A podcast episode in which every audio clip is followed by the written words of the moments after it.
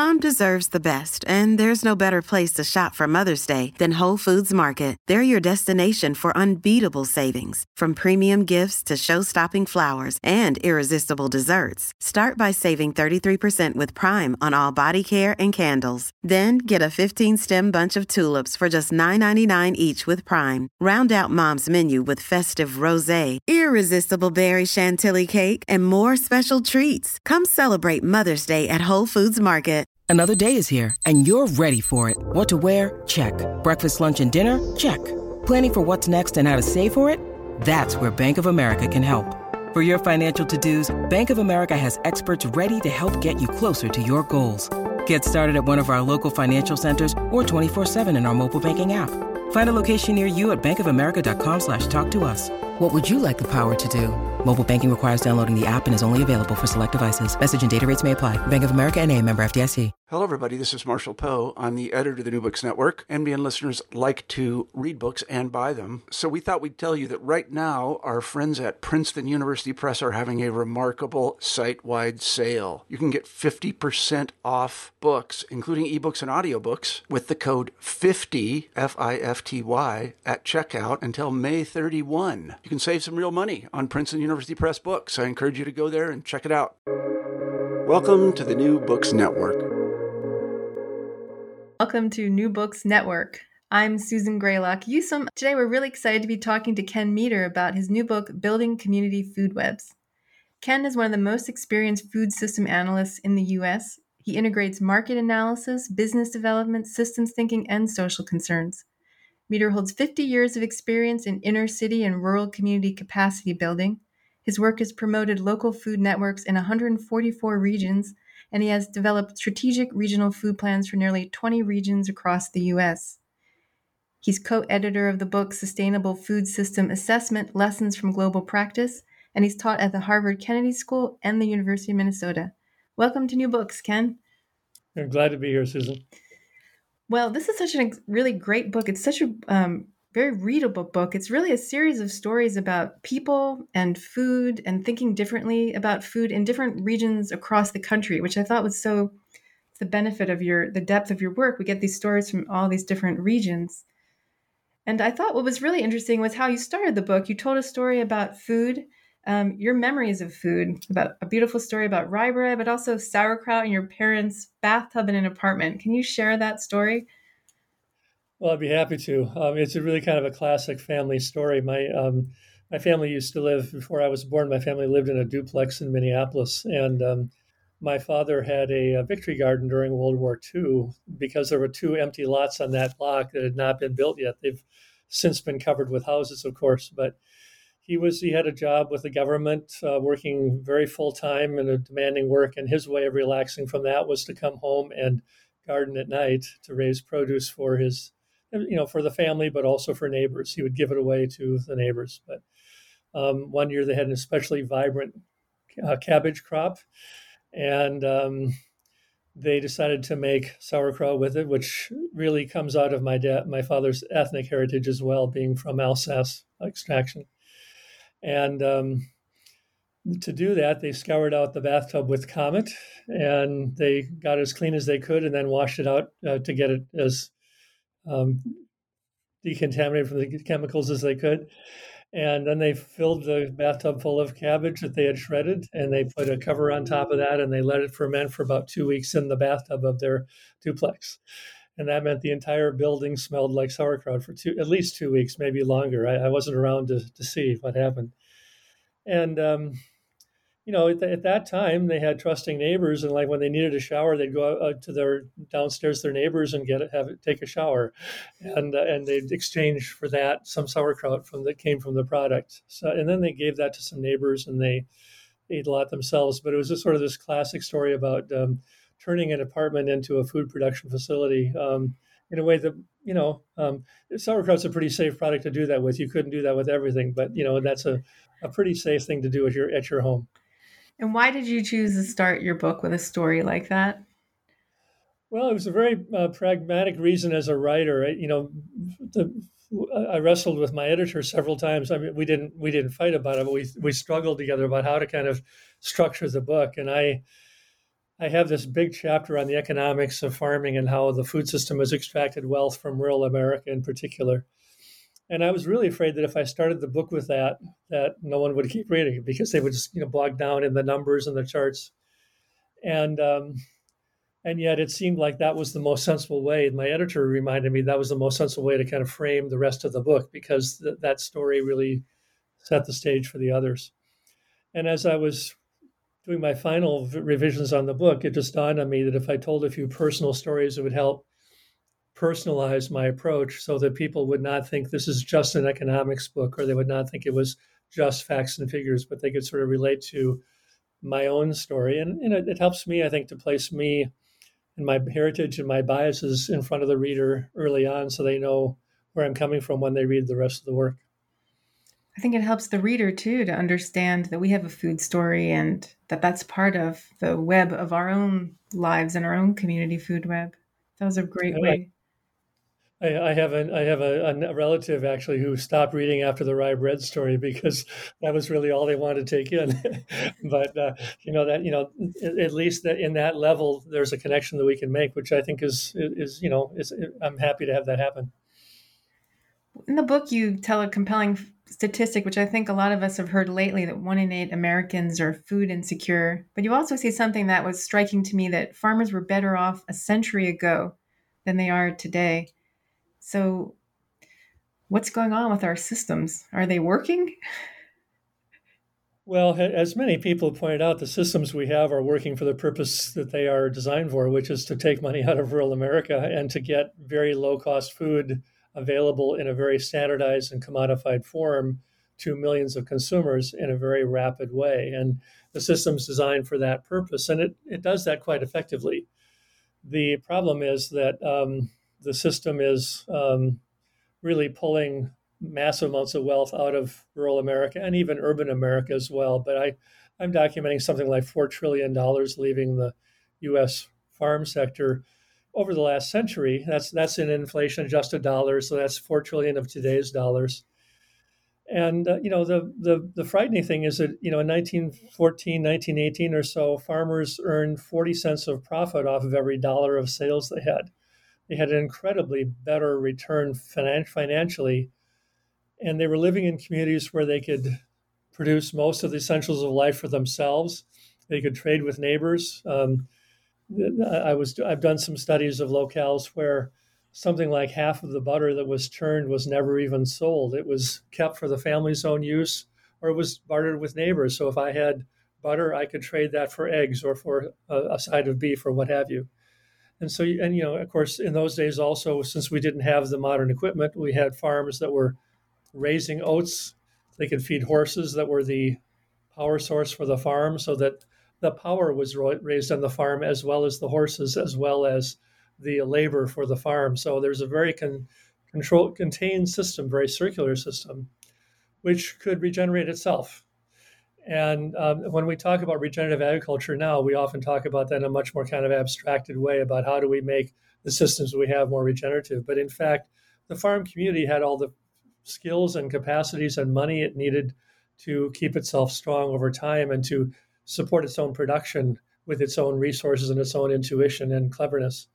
And um, combining that with 40% profit margin makes a pretty stable, wonderful system. But at the same time, um, some of that strength was also um, based on selling food abroad, selling food to Europe, and those markets didn't last forever. And and I think what we failed to do at that time was to really translate that prosperity into a lasting system in which people could serve local markets reliably, they could structure their own farms the way they saw fit, and meet local markets and regional markets in a way that was sustainable over time, which takes public policy, which we've always been a little bit reluctant to use in a in a country where we think this is about individual achievement and individual vision. Yeah, I thought that was a compelling piece of the stories. I didn't I didn't realize how much farmers used to actually um, barter with their food and use it on their farm. I mean, it really was part of a very complex system, even for themselves. And you, I think you really talk about that. You make a distinction with the idea of farming as livelihood, and I feel like that's embedded in that idea. Why? Yeah, I mean, our economic development discussion now is sort of focused on creating jobs, which means someone who's wealthy hires someone else who who gets paid less, and that's that's what we consider economic growth. And so you end up with someone who has a lot of power hiring lots of people who have very little power in society. Whereas if you have a, a, strong farming community, you actually have maybe 40, 50 people in the same neighborhood who all feel like owners and have the sense of having responsibility and cohesion around making plans for the future. And you know that that idea that we want to create livelihoods rather than jobs is very difficult to get uh, economic developers to think about right now. But I noticed that the USDA is starting to make that distinction about careers and jobs, and I think that's a really healthy development to be pursuing. I would another element of this, if I can add very quickly, is that you know my great grandfather on my father's side farmed in Nebraska starting in 1870, and his farm was about one third forest because he needed forests so he could have firewood. He needed forests for pasture area. He needed forests for foraging. And you know that land has now totally been devoid of trees. It's planted in, in continuous corn and soybeans. It has been contoured to help protect some of the soil, but um, you know we've lost all that forest canopy in land where, that we now farm, and and that's another way that we've kind of gone away from being regenerative. That's an interesting piece of history. I think we definitely don't think about farmers as having um, any woodlands on their farms or ever having done that. Yeah, yeah, in that in that family, in that heritage, you know, the fam- farmers wouldn't buy a farm unless they had a lot of woods. They just didn't. They didn't need one, and and that was the you know you had a model. It was about a third pasture, about a third woods, and about a third fields, and you looked for land that was like that, and you you you know you wouldn't want it wanted that out of balance. Well, um, one of the things you reference in the the hardest chapter of the book, it's obviously the, what you mentioned is the economic one, and we you talk about commodities and understanding that system. And I think a lot of us who have never thought about it think, oh, the commodities, it's an outdated system, but it must work, helps farmers make a good living. Can you, for a layperson, explain very simply what the commodity system is? Well, I'll see if I can or not. Uh, I, I, I, think it's a really uh, that's a really central point. I'm glad you're highlighting that. Um, uh, William Cronon is a wonderful historian. Wrote a br- brilliant book called uh, "Nature's Metropolis" about Chicago, and he he describes in great detail how the forestry industry and the railroad industry and the cattle industry shaped the growth of the city. And he makes the point, which I think is really the most concise way I've heard anybody express this, that um, commodities are by definition meant to be traded at a distance. So if I were to sell you, Susan, number two corn, you would know that it had certain attributes. It would be, you know, certain dry, uh, certain moisture content, a certain protein content. It would be graded to number two corn, and you as a buyer would know that you could buy that from Ukraine, you could buy that from uh, Iowa, you could buy that from China, and you'd get pretty much the same stuff that you could put into, put, put into a factory process. And um, it's much easier to trade stable, shelf stable, relatively inert commodities that need further processing or that can be opened in a box than to sell fragile foods that are rotting or spoiling if they're on the shelf too long and so on. So the system has been built to trade commodities very efficiently at a long distance. And that means the infrastructure is really geared towards food that's really sort of, you know, not in directly edible form. And what we've lost is a sense of how do we actually connect people around food? How do we raise food for our neighbors? How do we have food that's, you know, kept cool and stored well and healthy and safe in its fresh form for people near us to eat? And um, it, one, one of the real problems of the food system is that we've commodified food, where a traditional indigenous society would say, no, food is a gift from the gods and we have to share it with each other. But, you know, many societies refuse to sell food in, at all because they just reasoned that if you raised the food and you had it, you would share it with anybody else around you who might need it. And we've gone from that way of thinking to food is something that can be shipped long distances and sold at a predictable price. Yeah, I think you mentioned something that would be very um, startling to people that like 85, 95% of food in a farming community is actually exported out of the community. So when you think of a farming community as being uh, abundant with food, it's actually not abundant for food, with food for that local community. It's really true. It's it's abundant with commodities. And and it's actually often it's 90 95% it's you know it's it's really almost everything is being shipped away and almost all the food people eat is being shipped from uh, from outside.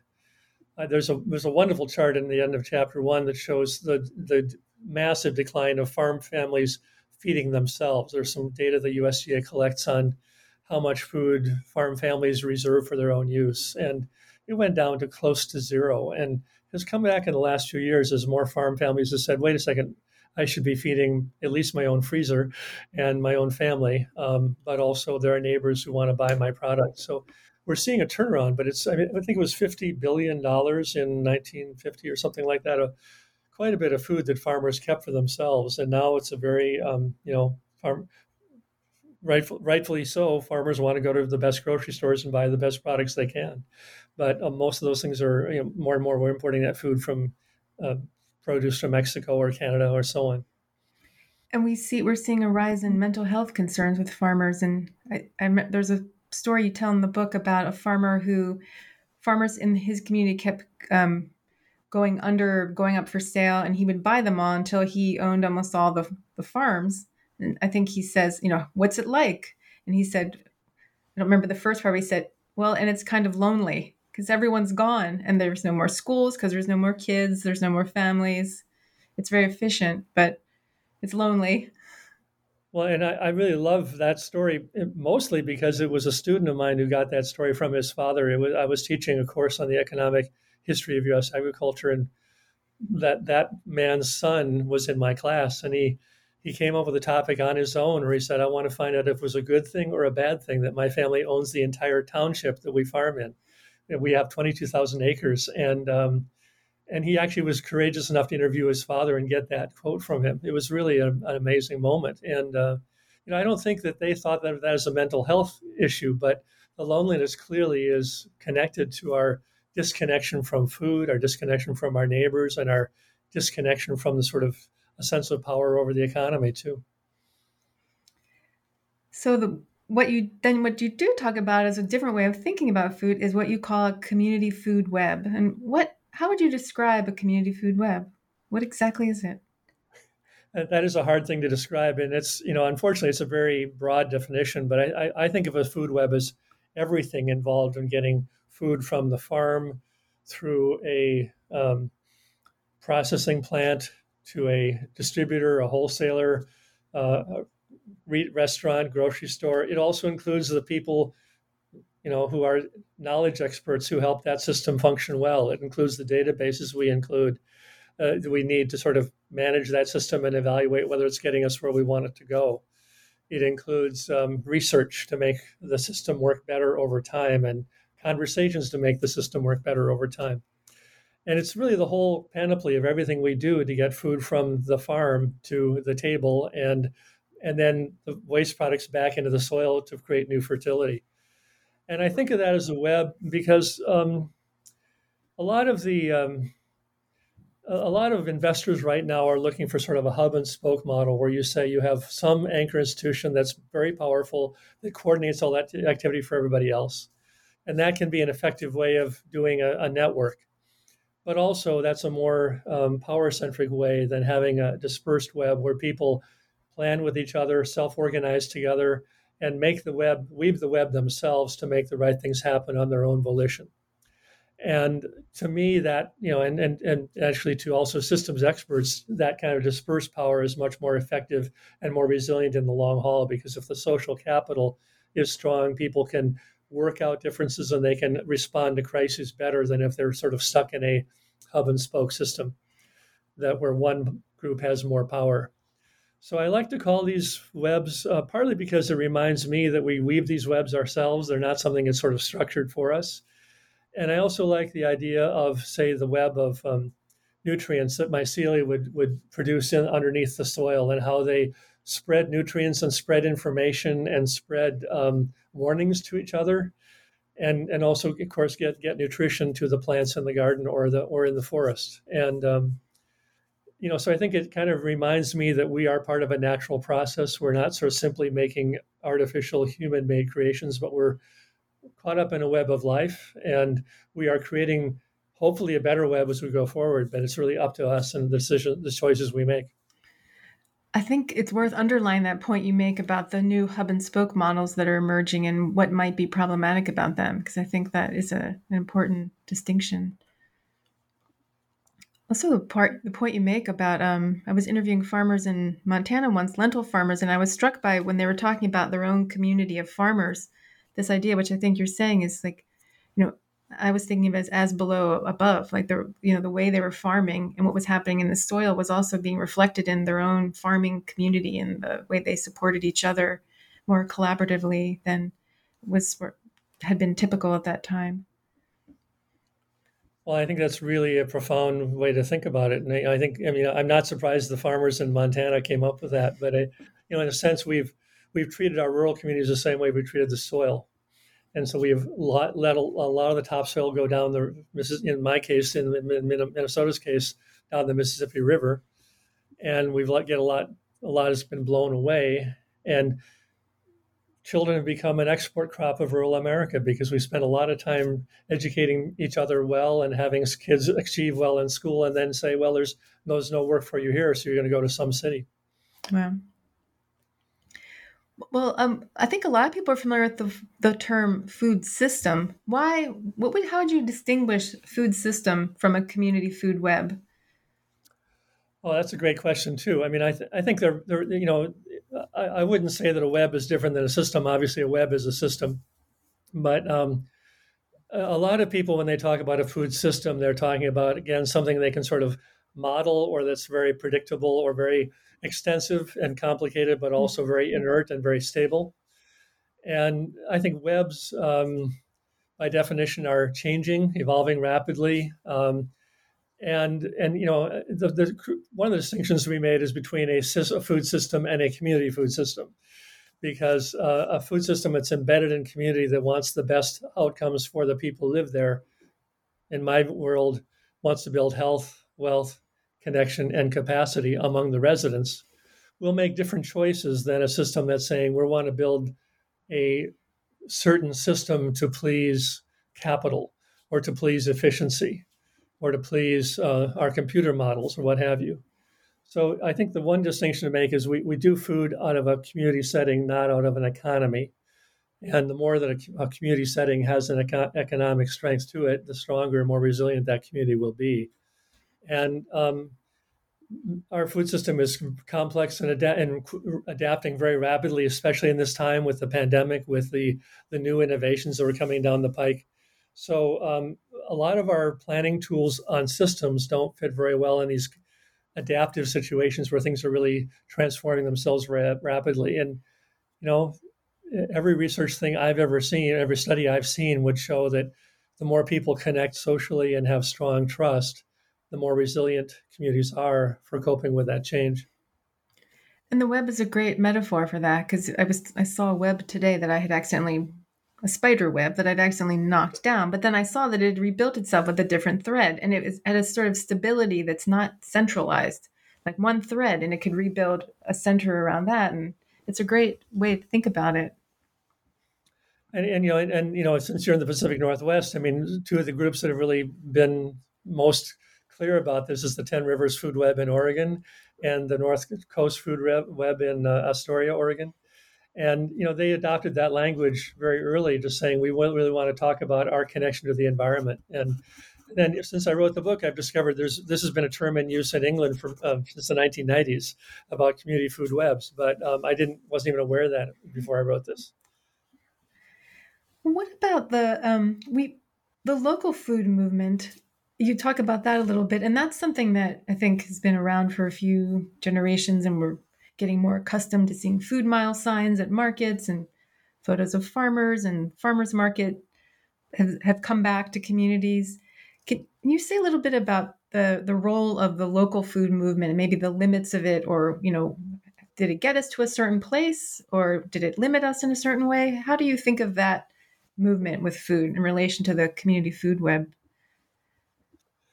well, I think the, um, I mean, uh, in many ways, building local and regional food systems has been a tremendous improvement over what we were given. You know, when I was young, um, when pretty much everything was coming through a commercial system and through you know the choices were very limited. And for people to say, I want local food, and I want to know my farmer, and I want to have food grown closer to me, that's a that's a tremendously progressive step. At the same time, the language can be limiting because that too becomes sort of a commercial product of its own, where um, it, becomes a com- commodity of its own, where the, the word local becomes becomes a selling point. And so, one of the stories in the book is a farmer who discovered that one major retailer defined local food as anything they could ship with their semi trucks within 24 hours or less, which meant that his farm in southwest Indiana was effectively competing with Mexican produce for being local. And um, there, there's there's there's numerous examples of things like this happening all over the country. Um, I, have just been reading some farm to school data where many schools who responded to the, the new farm to school census reported they bought food locally, but what they meant was they bought it from a local distributor and they had no idea where it was actually sourced. And so they were they were checking off the box that we bought locally, but they really had no clue. Well, one, one school was saying we bought local bananas last year, and they were reporting that to USDA as if that was a fact. Local bananas, not not generally in North America. yeah. And, and, you know, there, there, there are places in Hawaii that's that works, but this was not Hawaii. And, and I think that um, what happens is when you know, as the movement develops momentum, we simplify the language and we simplify the concepts because more and more people get involved and we try to communicate in more simple ways. And the word local feels really good. So I use I use the word local food all the time. But I usually stop myself at some point in that presentation. I say, when I say local food, I'm using it as a shorthand for a more important term, which is a community-based food system. And you know, and and the the te- you know, to my mind, how far my tomatoes traveled is a measure of the success I have in building a food system, not the ultimate measure of success. You know, I, I don't care if my tomatoes come from 50 miles or 100 miles if I have a farm 100 miles away that has better practices and I know the farmer and I know what they're going through and I'm going out to help the farm. I'd, I'd prefer to buy from that farm than someone who's 50 miles away who has practices I don't support. It's about building loyalty, it's about building mutual respect. And if we build that well, our food miles will go down. But if we say all I care about is food miles, we're going to get um, corporations giving us low food miles without any better food at all. So it's and without and without the connection between growers and buyers. That's not the goal. It's a it's a potential outcome, but that's not what's driving it. Yeah, yeah. And this this is a dilemma, I think, in federal funding right now, because to set up a standard nationally, you sort of say, well, we support local and regional food systems, and that's good, but also it's very hard to quantify or to make a national formula for when do you have a strong community food network. Yeah, it's a problem, but not a. if a food web, if a community food web is working well, um, what kinds of impacts would it be having? Where does it does it touch everything? Well, it can touch everything. And I think, you know, there's increasingly we're sort of realizing that constructing better food systems is probably one of the levers that's going to push our society to a better place, more inclusive, more uh, connecting. Uh, you know, the way I think about what a food system, should, any food system should accomplish is it should build health, which I think is pretty obvious to most of us that eating good food is very key to keeping ourselves out of the medical system if we can. It should also build wealth and obviously especially for farmers because if farmers are not fi- surviving financially the food systems are very vulnerable and they're not. It also needs to build be building connection between people and it needs to be building capacity so we know how to handle food well um, with our own hands and our own intelligence and so on. So for me health wealth connection and capacity is sort of the mantra. And an effective food system will build those. Um, i kind of uh, I guess I have the privilege as a white man to sort of think about equity as being part of all of those. But there's also a very reasonable argument for saying equity is just as is more important or just as important as those four. I just sort of hadn't got to that point by the time I wrote the book. Um, and I, I really feel like equity underlines all of those that you have to have equal wealth and equal health and equal connection and you know equal cultural strength and so on. But um, to me, that's you know that's a complex way to define success. But I think you know these are complex systems, and uh, we have to learn how to deal with complexity and, and how to deal with change, and we have to be more inclusive, and we have to find ways to really um, structure our lives and our whole society around the fact that we need healthy food and we need strong farms. You know, most of the cities we have grew up because there was farmland and water there. And in the course of exploiting that farmland and water, we eliminated most of the farmland that had kept those cities strong. And so now we have cities that are full of people and cannot support themselves because no one 100 years ago stepped back and said, if we're going to do this for centuries, we have to really keep farmland close to where people live. Well, in the book, you give you have I think maybe six or so stories that are really creative and inspiring and just interesting. And we don't have time to get into all of them, but maybe you could tell us a little bit about the Montana story. It's really interesting one. Can you give us this? Uh, tell us a little bit about that case study and why it's a community food web and what was so interesting about it. Well, I'm glad you asked about Montana because that's what I was hoping you'd ask. Uh, yeah, I think it's a wonderful story, um, partly because it's a fairly remote place, a fairly scattered population. And a lot of people would think that Montana was too difficult a place to do this kind of food system work because often the concept of local food has involved people with a lot of prosperity in urban areas. And this is a good example of how that's not always true.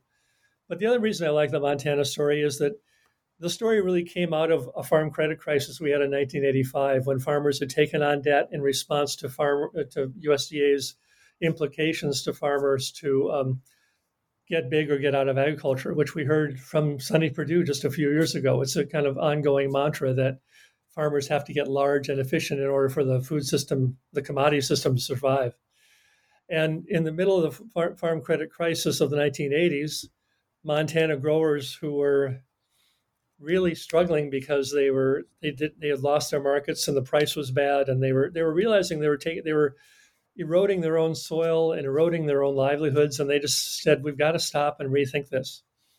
And um, they went to an energy organization called AERO, A E R O, or Alternate Energy Resource Organization, and said, you know, as farmers, we harness solar energy, so we are part of your mission. You may not think that, but we really are. We are using renewable energy on a daily basis, and we would like to see if you can help us answer the questions we have about agriculture because when we go to the normal farm channels, we're not getting a good response.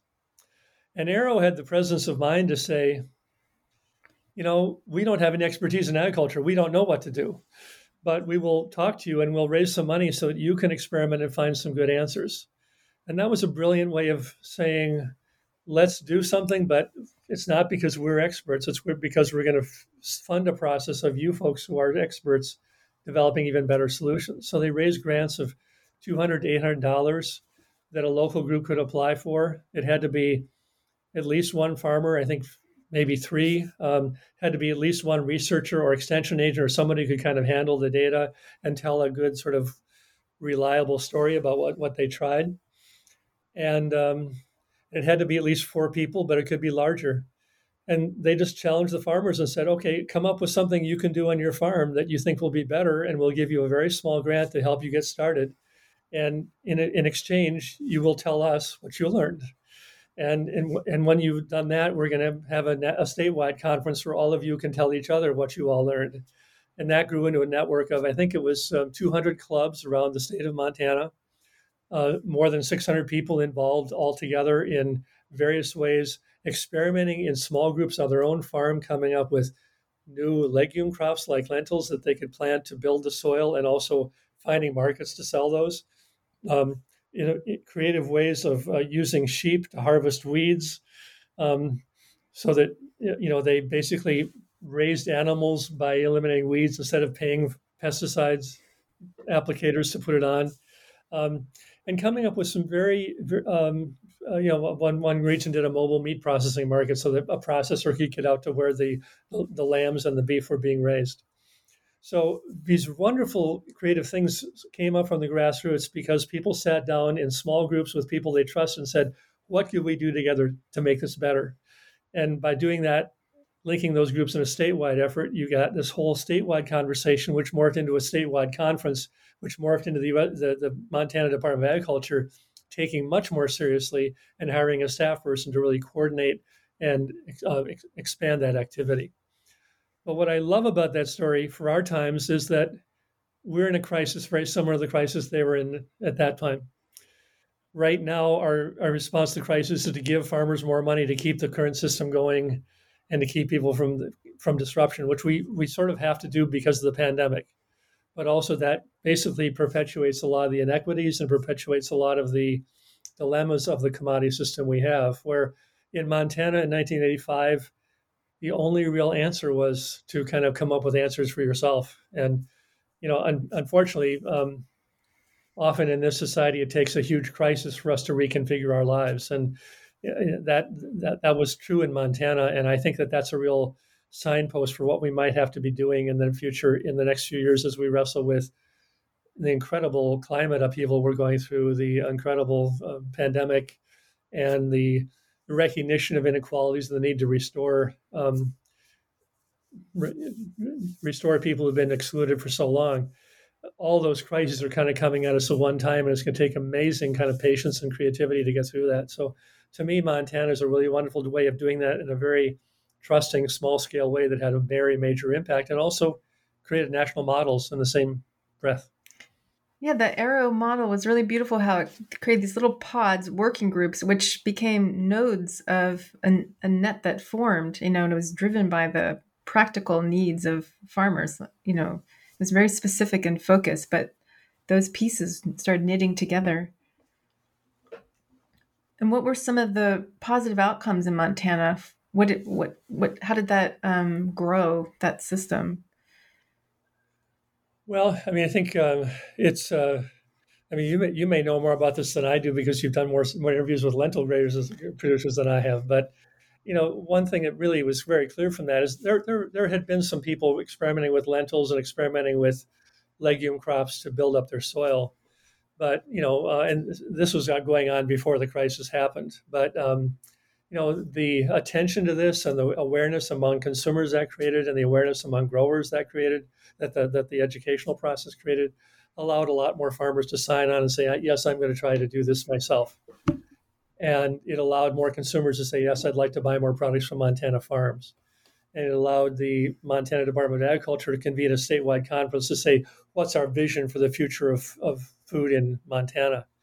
And out of that process, they discovered that Montana used to be a very strong food processing state, and they had given all that up as they had moved more and more to exporting commodities to elsewhere. So uh, another, you know, uh, over time, uh, uh it, it, came to be true that uh, in Ronan, Montana, a town of uh, you know, I think two, two or four thousand people, a very interesting food processing center called the Mission Mountain Food Enterprise Center was formed because there was a group of growers who just started saying we wanted to raise organic produce for people we know, and there was a need to freeze some of that. There was a need to put that into, into canning, you know, into cans. There was a need to um, process that in various ways. And so the growers and the processor work together to ba- basically build each other's business up as best as possible. And um, it, it, you know, it's I think much harder to do that than to even ship lentils to China, because we have market channels that take lentils to China, and we have once you have the production up and you have the standards in place, and you produce a high quality product, that's relatively easy to fit into the commodity stream. And it's important to do that. It brought some money into Montana in a very good way, but also the challenge of how do you actually raise fresh peppers for your neighbor when there's no infrastructure to keep it cool and there's no um, reliable infrastructure for buying that and trade, keeping that locally. Um, that's a much tougher challenge, and that's still going on. And you know, I think the Food Enterprise Center would say there's a lot of challenges in front of them still, and they're they're still have trouble getting as much local food trade as they'd like through the door. But all this sort of came out of the the, the, the consciousness and the awareness of, and the uh, consumer um, cogency that was built out of that education process in the 1980s. And the timeless natural foods, the lentils that they've been creating, and the breeds like the beluga lentil, which many people know, the small black lentil, which is they actually helped bring to market. And it's a really incredible food source that they've and it's a collaboration of farmers which as you mentioned is is not easy. It takes work. Well one of and I, I think montana farmers are pretty good at collaborating. I mean one, one of the things that i think that they have that skill down pat and I'm, a lot of a lot of regions i work in that this farmers really no longer know how to collaborate so that's a we have a lot to learn from Montana in that respect too. So that's something I wanted to mention because one of the things that weaves itself through each of the stories is this idea of collaboration, but also trust. And I think um, it seems to be a really essential piece, you know, of growing and building food webs. And can you say a little bit more about trust? I mean, it's a hard thing to measure, and it seems to be um, generally lacking in highly individualistic societies like our own Western culture right now. So, can you say something about um, trust and how that plays a part in food webs? Well, yeah, I think it's really. I mean, I think the core process is always uh, building mutual respect and, you know, hearing out different viewpoints and and taking in different thoughts and not fighting about it all the time, but sort of saying, okay, let's let's discuss that and let's come up with a better common analysis of that. And it takes trust to do that. It takes uh, patience to do that. And uh, you know, yet every this all the eight stories in the book, some group of people have developed that trust very effectively, and they've learned how to share power. They've learned how to share information very openly. They've learned to sort of fight things out when fights had to be held, but in a very principled way, in a very thoughtful and careful and loving way, rather than just polarizing the way we have now. Uh, they've done it largely without weapons, as far as I can tell. And and you know that that process is actually really frayed badly in this country. So um, we have this kind of um, you know uh, I mean building that trust on an ongoing basis is something that we really um, we have to get a lot better at doing. But I also kind of would argue that it's precisely by sharing food that we are kind of required to build trust. Right. I think about this often. You, I mean, eating trust, eating food from someone is an act of extreme trust that there's that that's safe and good to eat is is powerful. We might we often forget that. Yet there's. I, I, I had a business person to say to me in a meeting list earlier this week, and he was a fairly manipulative, fairly um, hard hitting, you know, aggressive person but his, his, his comment was, you know, business moves at the speed of trust, and and even at that kind of competitive level, I mean, you, you, mean you, you look at the produce industry nationally, and it's a very competitive industry, but you have to be totally true to your word. If you're not true to your word, no one will trade with you, and that's because you have, you know, things are moving so quickly. You have to, if the buyer says, "I've got this product," you have to trust that they really do have the product and they will actually deliver and in, in, the margins are, are fiercely small and things are changing all the time. But if you lose that trust, you're, you're out of the game. Yeah, there was a great quote in the Hawaiian um, case study from Kasha Ho'okili Ho. She said, The wealth of our community resides not in dollars, but in knowledge, in culture, in practice, in love. There was another. That, oh, go ahead. Well, that, that that's really profoundly true, and I think um, you know we have so much to learn by going back to what we used to know as indigenous societies, what we used to know as traditional societies, where people were so remote that they had to collaborate with each other. My my great grandparents were stuck in a rural neighborhood with no support services, and they only really had the people around them to trust. And um, so, I mean, you know, that, that's um, and, and, we, you know, the the Hawaiian, Hawaiian chapter is full of cultural insights like that, are things that we used to know that we've, uh, in, in, collective memory and mainstream society, have often lost. Something you mentioned at the end of the book, which was very profound to me, was um, you said that people who are connected, more connected to the natural world, are able to build good trust and they can embrace uncertainty. And that this is really, these that's a capacity that allows you to build a, a better web. Can you say more about that? Because that just seems like a very uh, essential cultural piece for us to understand our connection to the natural world and that connection with embracing uncertainty and building trust, which seems like we're really going to need going into um, what you know what we're entering now, this period of great uh, uncertainty and climate change. Well, yeah, I'm I'm a I'm a long way from knowing much about indigenous practices. This is not you know this is not my own background, but you know when I've had chances to work with indigenous groups, you know the, so often the core ritual is really one of sort of placing yourself within the four directions and within the earth and the sky. I mean, the earth and the sky, and really kind of taking in on a daily basis what's changing around you, what you, what you notice from nature, what you notice from the weather change. Um, uh, you know the, the people around you and um, the, you know many indigenous societies many traditional societies have built in that way of really looking at that and taking that in regularly so that you don't lose track of that. And, and one, one, one Navajo healer I, I talked with just said that the rituals are really important for weeding out the bad thoughts and kind of keeping the, the positive momentum going forward. And, um, you know, when you're when you're seeing nature, I, I was as a kid, I, I, had a couple hundred acres of open land to, to, roll around in, and I could go out there all day and play a lot. And that, that, meant so much to me in my development because you would see how the weather was changing, you would see how the clouds were shaped, you would see how the insects were coming through at different times of the year, and you you had this real kind of visceral daily sense of so what's really shifting as as I go out there to the same place every day and what, what's happening I should be aware of. If the clouds are building, should I go home?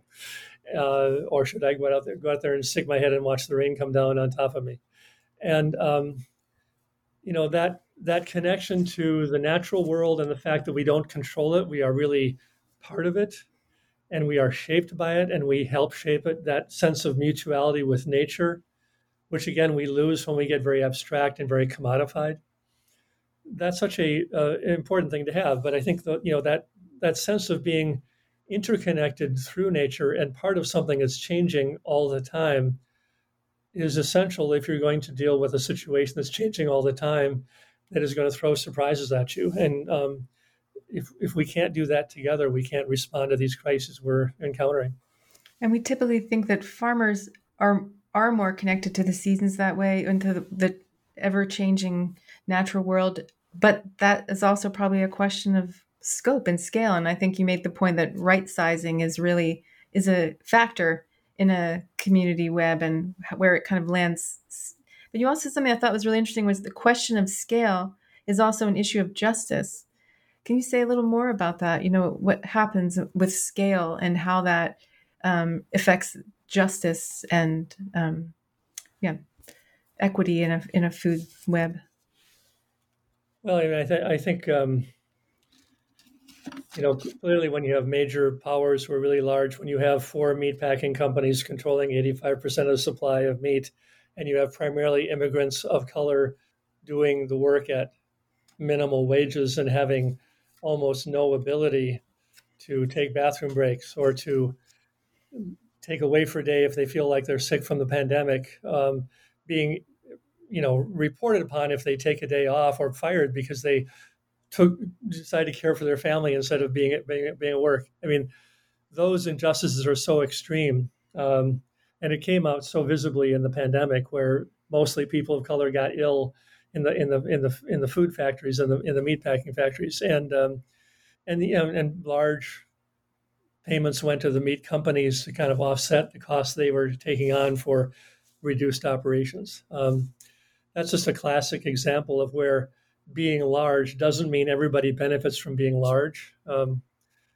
when I was growing up, meatpacking firms were much smaller, but also people were getting 35, maybe $50 an hour in today's dollars um, to do the work that was very skilled work. And they, they, they could lead very comfortable lives in a small town in, in rural America and work hard every day, but feel relatively safe and go home and relax at night and we've gone from that to where we took the union, we, we kicked the unions out. We um, made the work much less interesting because instead of being skilled work, it's now very much one operation at a time and very much segmented into, into units so that people with less skills can move in and out of their jobs. And the companies have gotten larger and the small towns have gotten weaker and you know we have more of a population of immigrants who have very little clout in society and very little sense of ownership or belonging who are doing incredible work to, to feed everybody else. In the community where you live what kind of things have you seen happen that um, are really positive and generative in the, the community food web where you live well, that's a that's a little embarrassing question to answer, partly because since I've been running around the country so much, I've lost a lot of contact with the community where I live. Um, but you know, I think the the point where I could really sort of tell the best stories would be when I got out of college. I, w- I moved into a low income neighborhood of Minneapolis, and um, I was lucky to come out of college at a time we were challenging the Vietnam War. Feminism was breaking out, Black Power was breaking out, and a lot of big issues were coming at us at the same time. It it happened to be the same neighborhood where George, where George Floyd was murdered a year ago. So it's like I was I, I, lived about six blocks from where that happened. But at the time I moved in in, in the in, in the 1970s, there were hundreds of people my age who were coming with college educations, with vision, with a sense of cultural rootedness, who were living in limited means in a low income community together, and who, you know, if you suggested something, people would get, form a, a, a, group and make something happen right away. And out of that uh, wonderful ferment came about 22 cooperative grocery stores in the Twin Cities. It's the hub and of Minnesota, food co ops. Yeah. Yeah, Minnesota has 10% of all the co-op groceries in the United States, it turns out. And, and uh, you know, most of those were located, at first at least, in low-income neighborhoods so that people who lived on a limited in- income could get very good essential bulk food, foods in bulk at lower prices and package their own wheat and, and mill their own grain and so on. And um, those co-ops have now been transformed more into stores that go to suburban areas and cater to a higher end shopper because the market, the competitive market pressures have sort of pushed them in the direction of being the the place where early adopters go to find what new foods are in the market, more than a place that feeds low income neighborhoods. Um, and also, the co-ops had trouble convincing their neighbors of color that they were um, aligned together. A lot of the black people who were my neighbors didn't want to go at the co-op because it was hippies, or they they wanted to go to a big store where they'd have a better selection than the co-op had. And a lot of low-income people felt like food is still too expensive there. It's just not where I feel comfortable uh, culturally.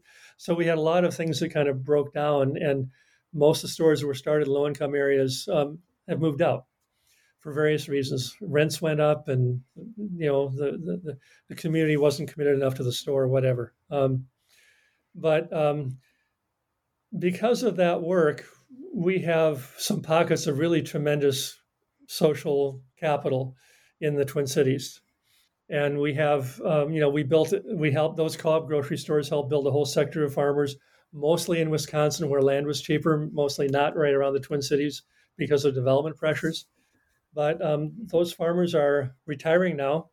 We have some young farmers taking over those farms. We have some young farmers starting out again and doing some of the same process.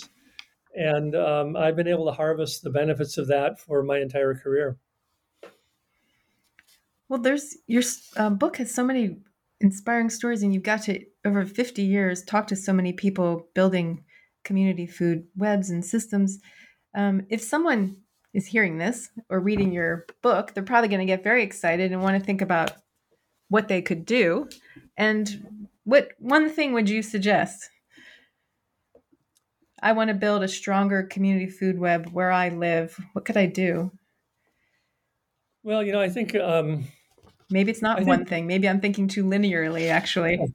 Maybe so, but I mean, I you know, I, I think one of the first steps is to say, you know, I talk about four balance points in the economy, and I think that's a really kind of good reference point for me. It's sort of my compass in this food work that you shift from being strictly a consumer into being more like a producer. So you either work on a farm and get to know farming, or you start a farm, or you start a great garden, or whatever you can do within the, the means of your life. And you start saying, I'm going to learn more about producing food. I'm going to be a producer. And I think that's one shift that really makes a huge difference. And, you know, most people gardens pretty quickly have a surplus that they have to find a way to get to their neighbors. So that that starts a different conversation with your neighbors. It starts a different conversation with your kitchen if you're putting those tomatoes into salsa or whatever you might do. So that's one very key step. Um, I think the other thing is to sort of say, um, you know, am I am I eating the food I want because I choose to do it, or is it because someone else told me to do it? Am I listening to the advertising, or am I really sort of making choices based on what my body needs, what I know is healthy for me, um, what I know will create the good system of food for the future. So, you know, it's partly kind of having that internal control and that kind of inward sense of knowing where you're trying to go. Um, another element would be to sort of say, you know, um, in this society that's so segmented and so praiseworthy of individual achievement, you know, no society can be built strictly on individual success. It just doesn't work. We have to find a way to temper that with policy with agreements to coordinate with each other, agreements to sort of collaborate and make things happen in a in a better way for all of us, so we all do better. So part of the shift is to kind of go from being kind of feeling isolated to being I'm part of a web of life and I'm part of a web of relationships and I'm going to try to feed that web as much as kind of take care of myself. And that, that may be the hardest thing for me to do as I'm rambling around the country in my little bubble, you know, but that's a, that's a, a very key step as well.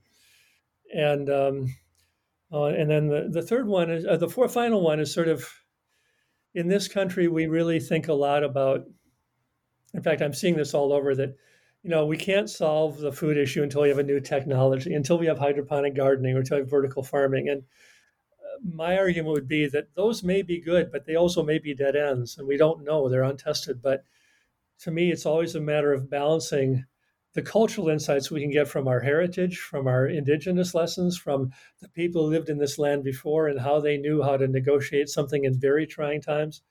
And those insights are, to me, equally and often more important than any new technology we might build. So you start thinking about questioning a technology, questioning scale, and and and start.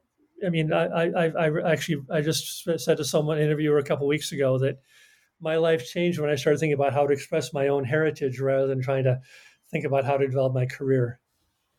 And, and I think that you know we all have a heritage of some kind, and and we're going to have some difficult discussions about the heritage of white folks and the privilege we've had versus other people who were living here before and got forced off the land, or other folks who were uh, brought in to be slaves and so on. But um, we all have a heritage, and if we share that heritage very openly and honestly, um, we have reasons, especially if we're sharing with good food at the same time, we have reasons to kind of learn how to collaborate on the place we are now finding ourselves. Yeah, that brings us back to the beginning about owning our own stories and our own, you know, who we are and our role. And then also, I think the book is really about helping us think differently. It's a great reminder. Well, I hope I hope it is, and I'll, I'll, be curious if your listeners, you know, get some new insights from the book. If they want to send word, that would be wonderful. And uh, it would always, you know, it, it, if it does succeed in helping us think critically at this time, that's one of the things that were very difficult to do in this society. I've I've taught at the university who did not value critical thinking in the classroom. They wanted to have people get job skills and get better better incomes, but they didn't really want to have people think critically. And that was a fairly liberal university. Um, and you know the whole attack on critical thinking we're experiencing right now. I hope that this is valuable in helping all of us negotiate some of these frightful schisms we have today. Well, thank you so much for your time today. Is there one before we go? Um, what are you working on now? Anything you want to talk about that you're kind of brewing in your work right now? Know, I think uh, I'm I'm sort of um, it, it, have, having gotten this book out and gestated the book and getting it out press, I'm sort of in a phase of trying to rethink my life and say, you know, I mean, I'm I'm I'm getting old enough I can't travel the way I used to, and I'm certainly thinking much more about how do I lead a life that's more centered in a place and less about bopping around the U.S. And um, just you know, I, I think I'm wondering what the book will bring in terms of new opportunities, but also uh, I, I, have really don't have any clue what's next. I have some. I, I, don't feel like writing anything right now, uh, and uh, in any of, of, any large size. But I'm I'm finding myself kind of interviewing some more people and finding out some stories about the pandemic, about the transitions we're in, and trying to tell those stories as best I can, and and just trying to be open for for some real new insights myself. Um, I, I, I don't think I have a lot of clarity on that at this point. And writing a book doesn't necessarily help you bring clarity to your own life. It's a wonderful book. Thank you. I think people will really enjoy reading all these great case studies and getting inspired by different ways of thinking about food and webs. Well, thank you for reading it and for uh, you know having the time to to talk these ideas through with me too. Well, thank you so much for joining us. I am Susan Grelock Yusem, and this is the New Books Network. And we've been speaking to Ken Meter about his new book, Building Community Food Webs. Thank you so much for joining us, and we'll see you next time.